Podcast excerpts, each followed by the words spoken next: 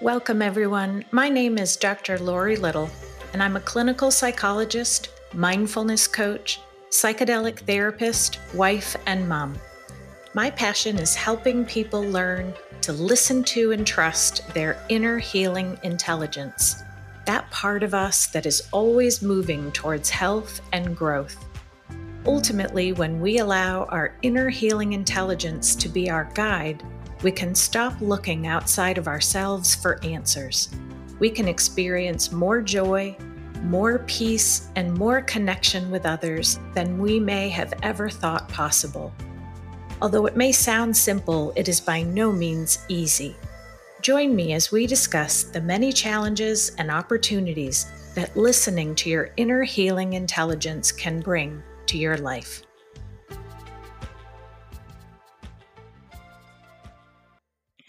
Happy to have you back. This is Dr. Laurie Little and episode four of the Inner Healing Intelligence podcast. Today, we are going to dive a little bit deeper into the topic of what makes listening to and trusting your inner healing intelligence so difficult. Last time we talked about the role of invalidation, both being invalidated by others as well as our own self invalidation, and how that leads us to not listening to or trusting our inner wisdom. Today, we'll be talking about a second reason for not trusting our wisdom, which is having a significant history of self sabotaging behaviors. What do I mean by self sabotaging behaviors?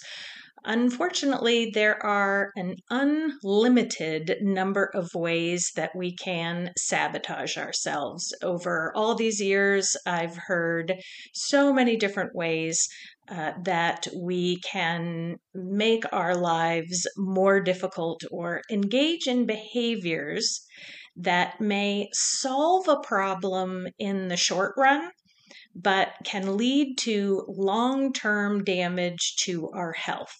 And remember, there are numerous aspects of health. There are habits and behaviors that can negatively impact our physical health, our mental health, financial health, and, and even our spiritual health when I say that we can engage in behaviors that damage our health, I'm not just referring to our physical health. There are so many other aspects of health to be paying attention to.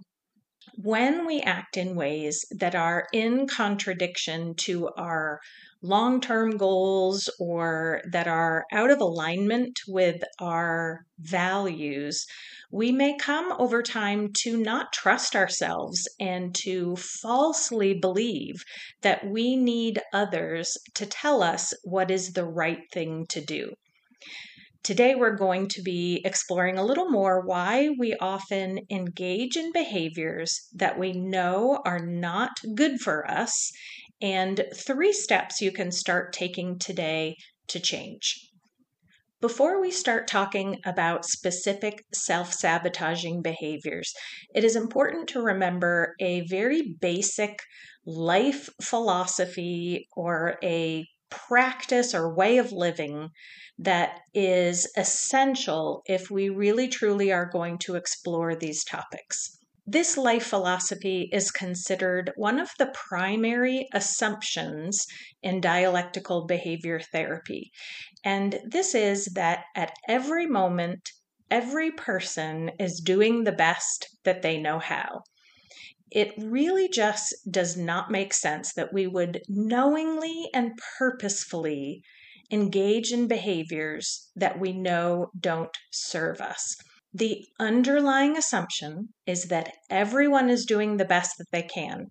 And if they could do better, for whatever that means to you, they would.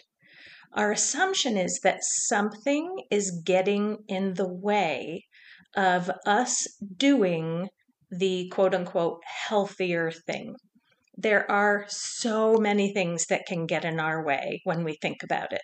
For example, we might have a faulty belief system that we are not worthy or we don't deserve to get what we want.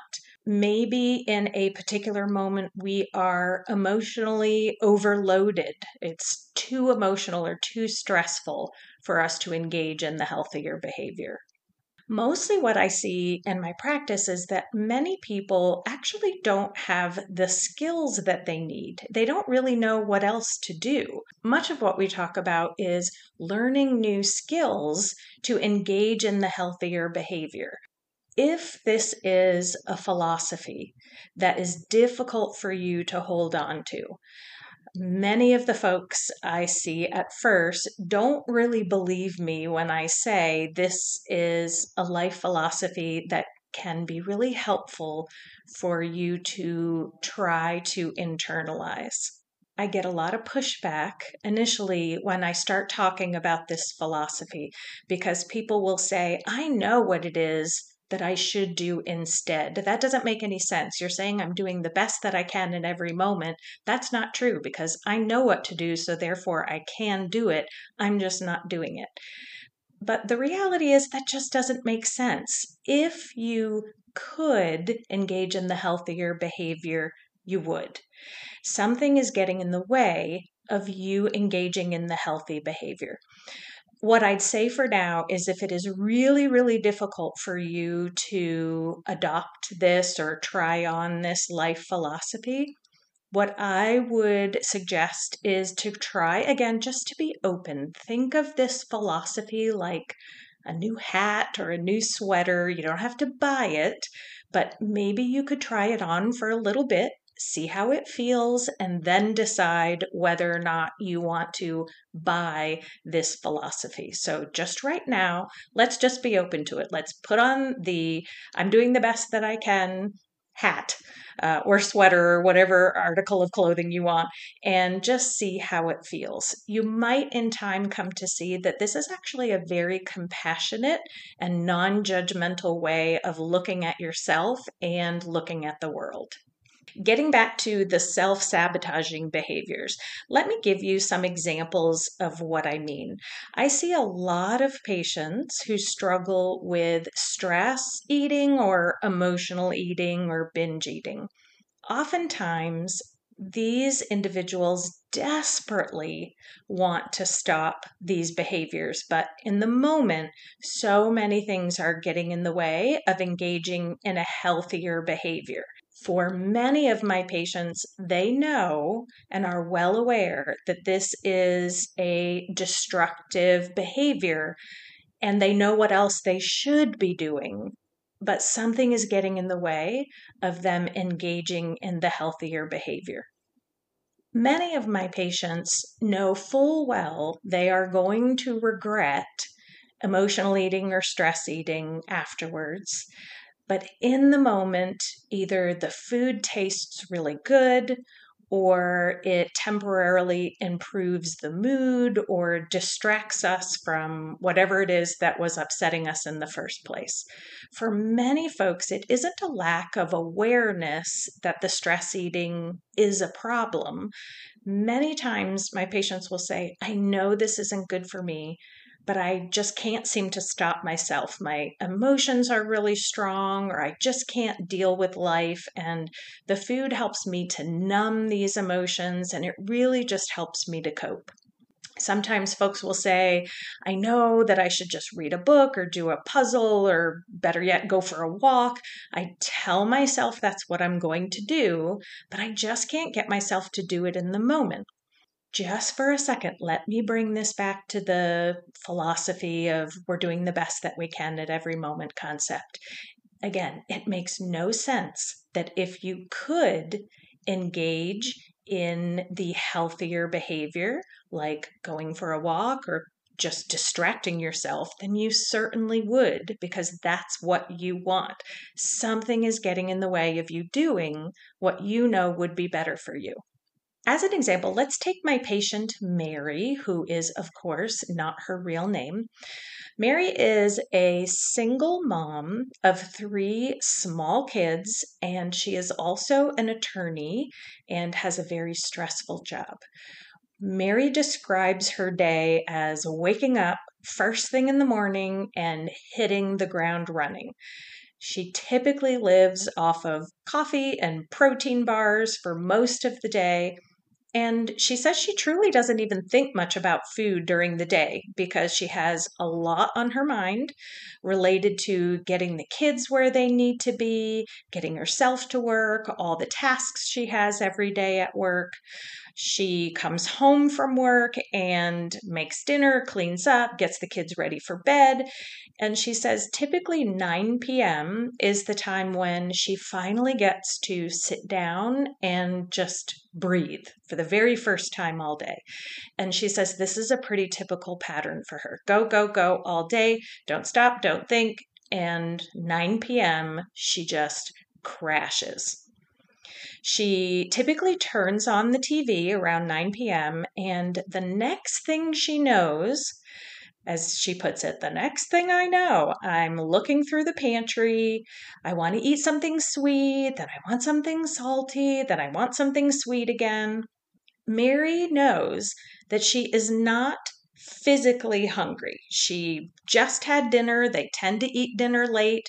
So she knows she's not hungry. It's not hunger that's driving her in this moment, it's something else, but she really doesn't know what it is.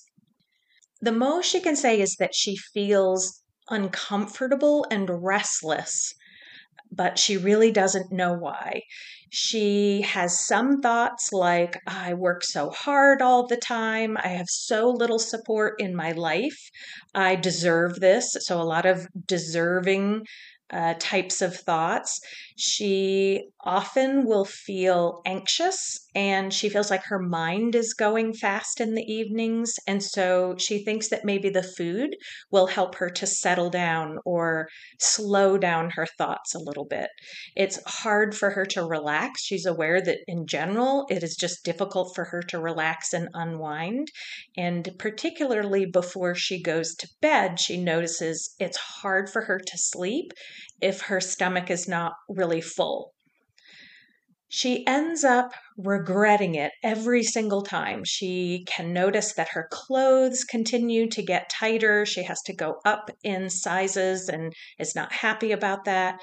She promises herself every single night tomorrow will be different. Tomorrow I'm just going to get on the Peloton instead of watching TV. But every night she falls back into the same habit and she goes to sleep feeling really mad at herself, telling herself that she's a failure, she's no good, she's weak, and all these really, really critical self statements. Here's another example of, again, not her real name, Jessica. Jessica is a married mother of two and has always been a stay at home mom, but her youngest just left for college and she finds herself feeling very lonely and oftentimes just very bored her husband works very long hours. He originally said he was going to retire, but then he decided he's not ready to retire. Jessica spends a lot of her time by herself. She started to engage in online shopping and going to the mall a few years before as she was noticing that her then teenagers were needing her less and less.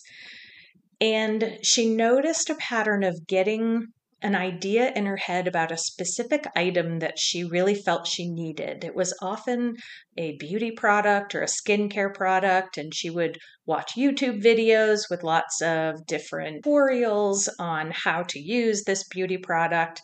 And she would think about it and obsess about it. And then eventually she would either just buy it online or go to the mall and buy another skincare product or makeup product, even though there are probably three or four other new skincare makeup products that were sitting under her sink, totally not even opened yet. Sometimes Jessica hides her purchases from her husband. Either she will leave them in her trunk uh, if he is at home when she gets home, or she will try to put things away so that her husband won't notice. Even though she and her husband actually share their money and share the bank account, she opened up a few credit cards on her own so that her husband couldn't see or judge or scrutinize her spending. She tells herself things like, I deserve this. I'm lonely. My kids have left me.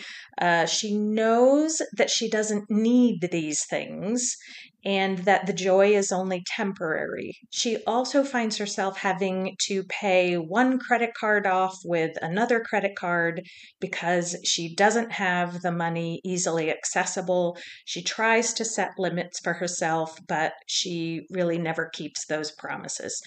She is particularly worried that her husband's going to discover this and get mad at her because this same scenario happened a couple of years ago when her husband discovered a pretty significant credit card bill that she had been hiding. She promised him she would never do this again, but here she is back in the exact same cycle.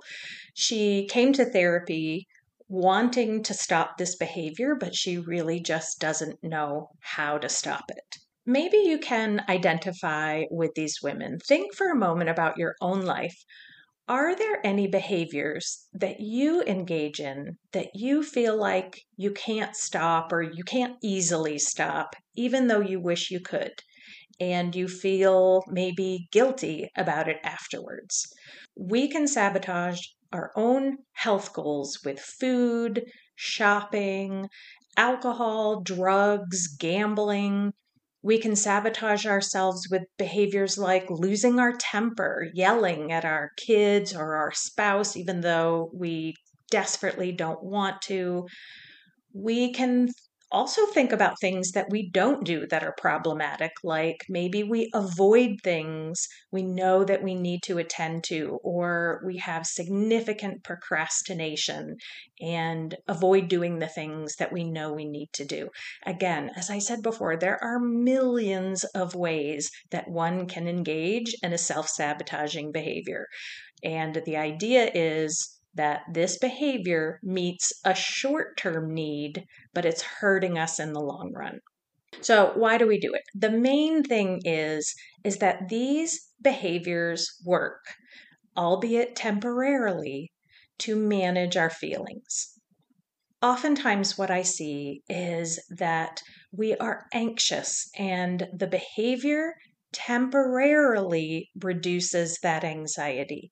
The problem is that when the behavior is over, when we've finished the box of cookies or we've bought that perfect lipstick, the feeling is only temporary. The joy that we get, the reduction in our anxiety is so brief. And the more we engage in the same behavior, the briefer that joy is. And then afterwards, oftentimes we start to feel anxious or mad or some negative feeling because we have engaged in that behavior. So we start the cycle all over again. We have anxiety, we engage in the self sabotaging behavior. It reduces the anxiety briefly, but then we feel bad and the anxiety comes up. And we're in this chronic cycle that can be very, very difficult to get out of. What do we do? How do we change this pattern of behavior? Step one is to increase your awareness. What I often see with my patients are phrases like, it just happened out of nowhere, or the next thing you know it, and so there's oftentimes a lack of awareness about all of the aspects that trigger us to engage in a destructive behavior. And the reality is, you can't change something if you aren't fully aware of it. If you aren't fully aware of all of the drivers, the motivators, the triggers, all aspects of it, then any changes that you make are probably not going to be sustaining. So, we really need to spend some time increasing our insight and our awareness about what happened right before so, with my patients, with Mary and Jessica, the first thing that I ask them to do is to start a journal. When Mary had the urge to eat or Jessica had the urge to shop, I ask them before you do it, before you eat, before you shop, write down everything that you can notice about your current experience. Don't do it later, don't do it the next day or that evening. Do it right then because in that moment, that's going to give you the clues that you need. Your inner wisdom is going to tell you everything you need to know, but you have to do it right at that moment. So, right before going to the pantry, Mary pulls out her journal and she starts asking herself several questions. So, if you're doing this, I want you to think what is going on for me? How am I feeling emotionally? So, that's the first thing you really want to be asking yourself. What is the word for the feeling that I'm having right now? Examples of feelings can be I feel anxious. I feel sad. I feel bored. I feel mad. That can be a common one for folks with emotional eating. I feel lonely. What is the emotion or emotions that you are feeling? Another thing to ask yourself is what was I doing right before the urge hit me? As best as you can, write out exactly where you were and what you were doing. If you were with someone, who was the person, what did they say? And really, what we're trying to get at are your thoughts. What were you thinking about? And this is the hardest step at first because, again, oftentimes it feels that our urges come out of nowhere, but really, our urges are a response to the thoughts that we just had prior. Even if we're not aware of it, we want to act like a scientist, see if we can be objective and just notice it again with self compassion. If you're beating yourself up, if you're telling yourself that you're worthless or a failure, you're not going to be able to figure this out. So, the philosophy of I'm doing the best that I can at every moment is really helpful to pull this in right now knowing that I'm doing the best that I can at this moment, what thoughts just came into my mind? Compassionately try to understand what you were doing, thinking, and feeling when this urge struck. Step two is look for patterns. When you start journaling right before the urge hit you, and you do this for several days and several weeks, chances are good you're going to start noticing some patterns.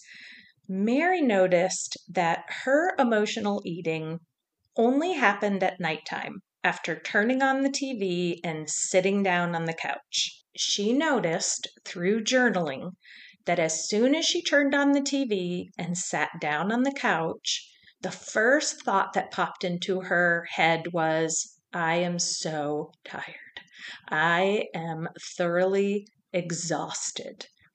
And when she went on to explore and journal a little bit more, she talked about how she knew she should exercise, but she just couldn't because she was so tired. And the thought occurred to her if I can just eat something, maybe that will give me a little bit more energy because I deserve a treat. I've worked hard all day. I don't have a lot of support in my life. I'm busy. I have so much on my plate. I deserve a little treat, which will give me a little more energy. She also became aware that another option she could have was to go to bed, but the thought occurred to her I have so little time for myself. This is the only time I get for myself every day. I don't want to go to bed. Even though I'm tired, I don't want to go to sleep. Since Mary gave herself some time and space to really think about and journal, she discovered really the two key points that were driving her to eat were the thoughts and the feelings I am so tired and I have so little time for myself. Step three is brainstorm solutions to the patterns. In this step, we will start to list all of the things that you could do to solve those patterns. Now, this is a really challenging step, and you may need to talk this out with a therapist or a coach or even a good friend because this is a more challenging part to think about alternative solutions to those patterns because you might notice that as you're coming up with solutions, you're actually even realizing there might be more self sabotaging behaviors. Let me give you an example. With Mary and I, we started with the fatigue issue. Her first thought is, I am so thoroughly exhausted. So we started there. And we realized that Mary was truly not getting enough sleep. Rarely do my patients get enough sleep. I am a huge proponent of getting enough sleep, which really is shown for adults to be anywhere between seven to nine hours of sleep per night. And I get a lot of folks who say, oh my gosh, I'll be lucky if I get five or six. This is a problem. And I'll go into this in future episodes why sleep is so essential for our physical and our mental health. And Mary realized that she was definitely not getting seven to nine hours of sleep. We decided that really the healthiest thing she could do at 9 p.m was to go to sleep. But that again is where this thought creeps up of I never have any time for myself. This is my me time. And so this led us to explore what were the barriers in Mary getting more support in her life. Why is this time, 9 p.m. to midnight, the only time in her life that she has for herself? Why is that? What is getting in the way of her getting more support in her life? Why does she think she has to do all of this by herself? So, as we start to brainstorm solutions, Mary actually started to realize and explore that an underlying trigger for her was realizing that after getting divorced, she felt like a failure. She felt like she had failed at her marriage and so this led her to feel like she couldn't ask for help because that would further confirm that she was a failure or weak. And as we explored, even if she had had those types of thoughts before her divorce, Mary recognized that even since childhood, she had multiple childhood experiences that led her to the conclusion that she wasn't valuable. She wasn't important. She wasn't successful. She just wasn't enough. She wasn't good enough. And so she avoided those underlying feelings of shame and not being good enough by overworking and never asking for help. And she was able to see how this is a pattern for her in her life for many years. However, she really wanted to change. She recognized this was a cycle of overworking, exhaustion, overeating, and yet still feeling like a failure. So, all the things she was doing to try to manage her feelings weren't working. Mary decided that she really wanted to change, mostly because this wasn't a very effective strategy. It wasn't working and helping her to feel better. But she also identified that being a healthier role model for her children was really important to her. And that's one of the things I will often try to tease out to improve motivation for our children's benefit. And although, yes, of course, ideally, I would love it if my patients would be internally motivated for their own benefit, sometimes we got to start somewhere. So if making improvements in your life in the beginning is just for the kids, I'll take it. By becoming aware of how much her beliefs of not being worthy, these false beliefs that she was a failure and couldn't ask for help, as she became more aware of how much this was driving her, she started working on changing these underlying beliefs. We did a lot of work with mantras of reminding herself she was worthy, changing these thoughts that, of course, she didn't apply to other people, that asking for help makes you weak. She certainly didn't think that of others. And we then really needed to start practicing applying that belief to herself. Mary decided that she really needed to get some help if she wanted to change this behavior. And therapy was really the first step in that of asking for help. And we brainstormed that there are other ways that she can ask for help, and particularly with her kids. And so we did a lot of work on what are the ways that you can get support in raising your children because the father was not as involved as he could be. Most of the parental responsibilities were Mary's. Mary decided that she would get a part time nanny. And the nanny then would pick up the kids at school and actually start dinner so that when Mary was able to come home from her very busy job, and we did some work as well on asking for help at work, but when she would come home from work, then she didn't have to do all the evening things by herself. Dinner was already made, so she could just sit and relax and eat dinner. And then the nanny actually helped her in the evening with bath time, pajama time, story time, and helping her get the kids in bed so that even though she had a lot on her plate, she wasn't alone. She was getting some help. And by 9 p.m., she was tired, but not that exhaustion that you can feel. Mary also decided to start taking some random days off of work. And this was crucial because fatigue was part of it, but also remember that Mary's struggle was I never get any time to myself. So we talked about and brainstormed all the ways that she can increase time for herself. And she would take random days off from work. Kids would still be at school, but she would just have some alone time, time just to herself and she would start looking forward to these days that she would take off. She used to feel like she needed to hold on to all of her vacation days, even though her firm had a policy that they had unlimited time.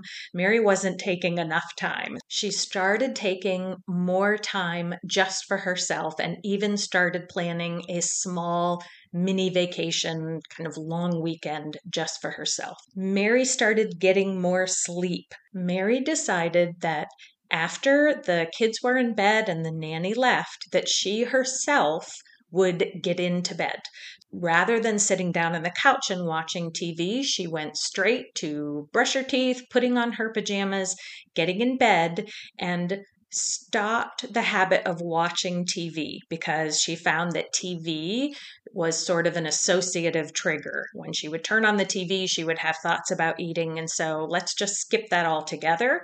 Let's really try to cut out the TV. And she decided to just read a book, get in bed, read a book.